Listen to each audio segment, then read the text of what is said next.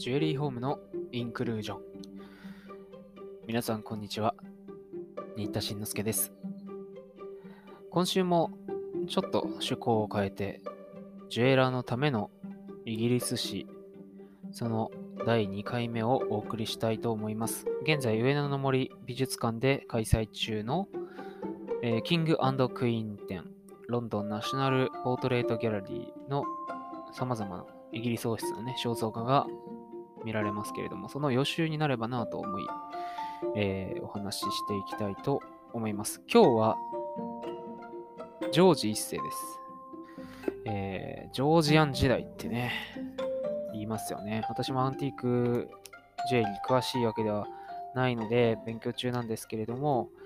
えージョージアンってどんな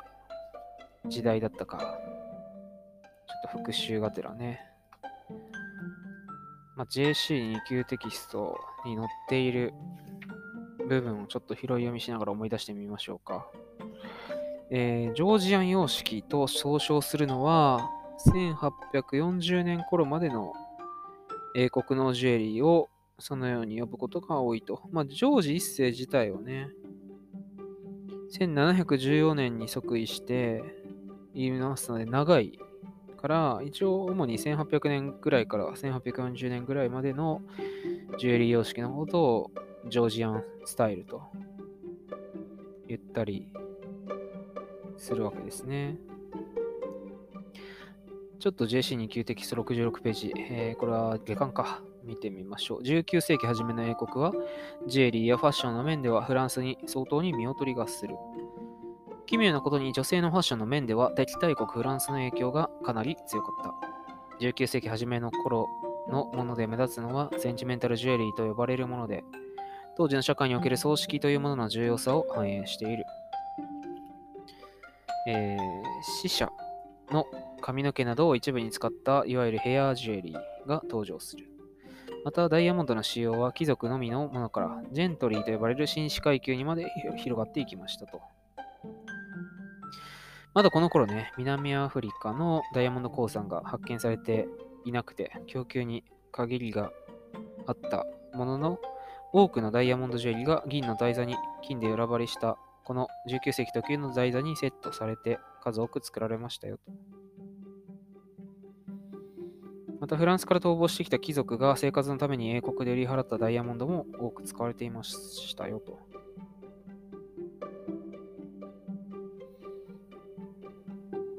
えージュエリーのスタイルについては植物の花や葉っぱをモチーフとモチーフとするような自然なデザインへと移行していくということで写真でね秋はアンティークジュエリー美術館所蔵のジョージア様式のものエメラルドとダイヤモンドを薄い金の台座にセットしたものだとか、リガード様式。リガードってね、あれですよね。ルビー、エメラルド、ガーネット、アメシスト、ダイヤモンドのあしらわれた。これペンダントトップかな？などの写真が載っていますね。で、そのジョージア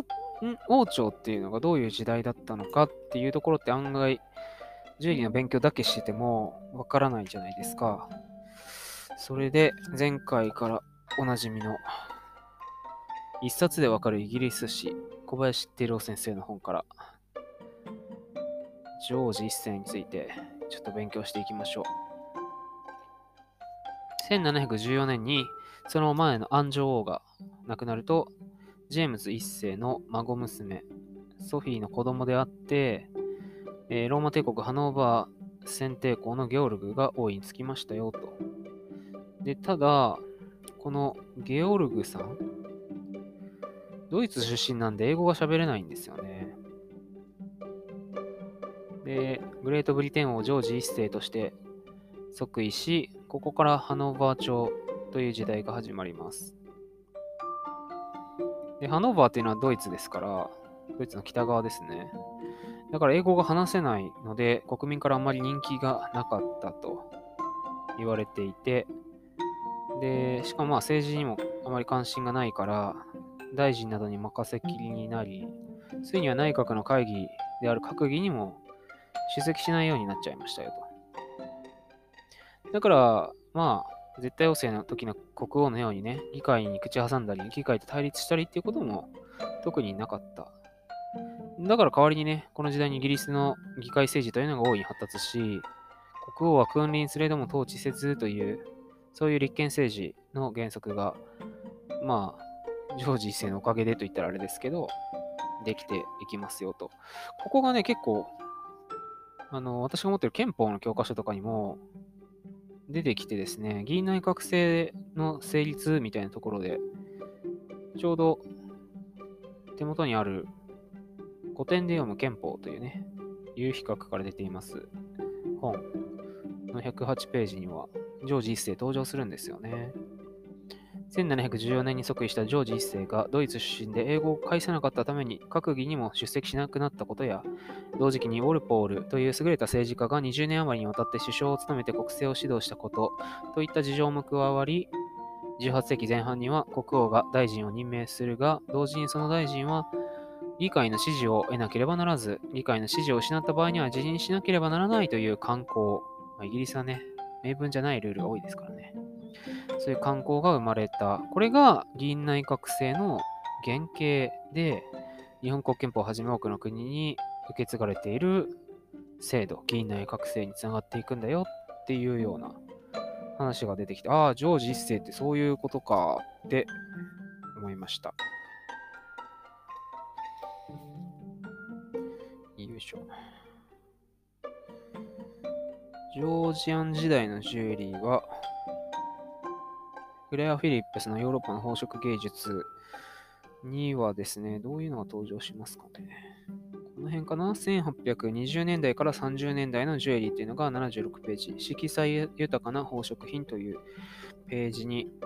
取り上げられてますね。1820年代から30年代の時代。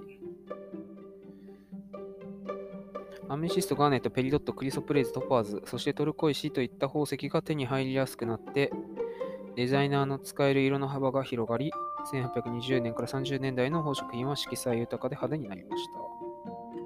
宝石はすべて同色の大きな石で揃えるか、あるいは一見ランダムな色を取り合わせて石の周りを贅沢に金で取り囲むようなセッティングがなされました。台座は他に金の白板を打ち出した滑らかで明るく磨き上げられたものか、あるいはフィリグリーの上を渦巻きや小さな金の粒で覆ったものからなり、渦巻き状のものはカンティーユ、粒で覆ったものがグランティーとして知られたっていう、美しいですね。のが写真で載ってます。1835年頃のイギリスのブローチ。これはガーネットの綺麗なと金で型打ちしたものですね。シードパールのネックレスみたいなのも載ってますね。自然主義様式。ブドウの木を真珠で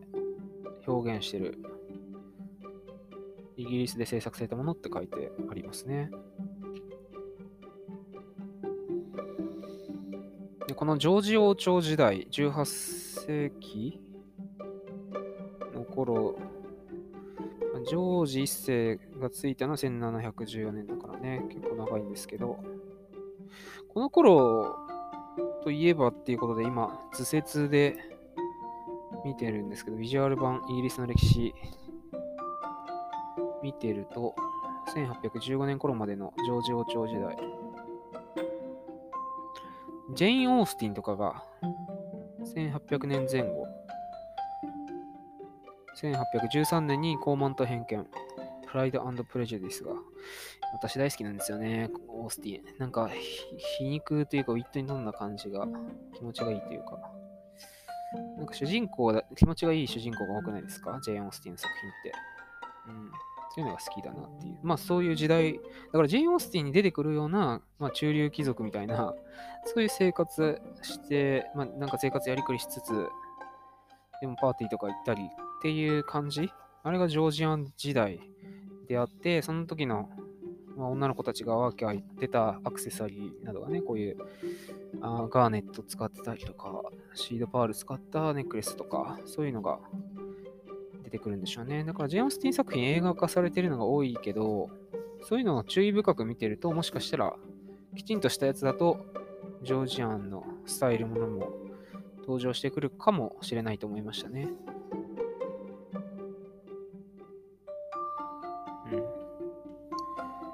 ビジュアル版イギリスの歴史のジョージ王朝時代のところの解説によれば、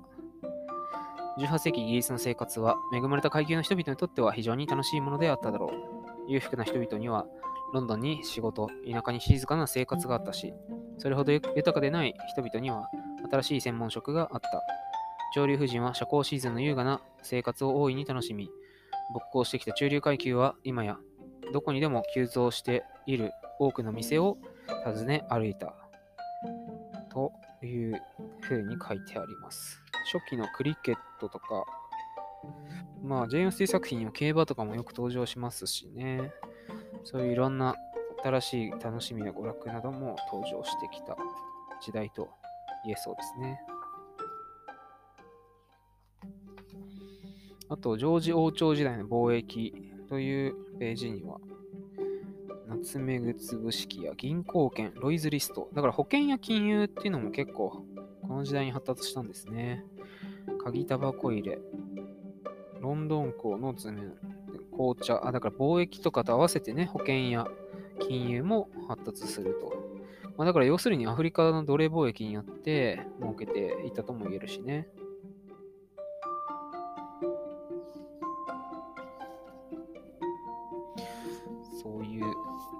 時代ですね。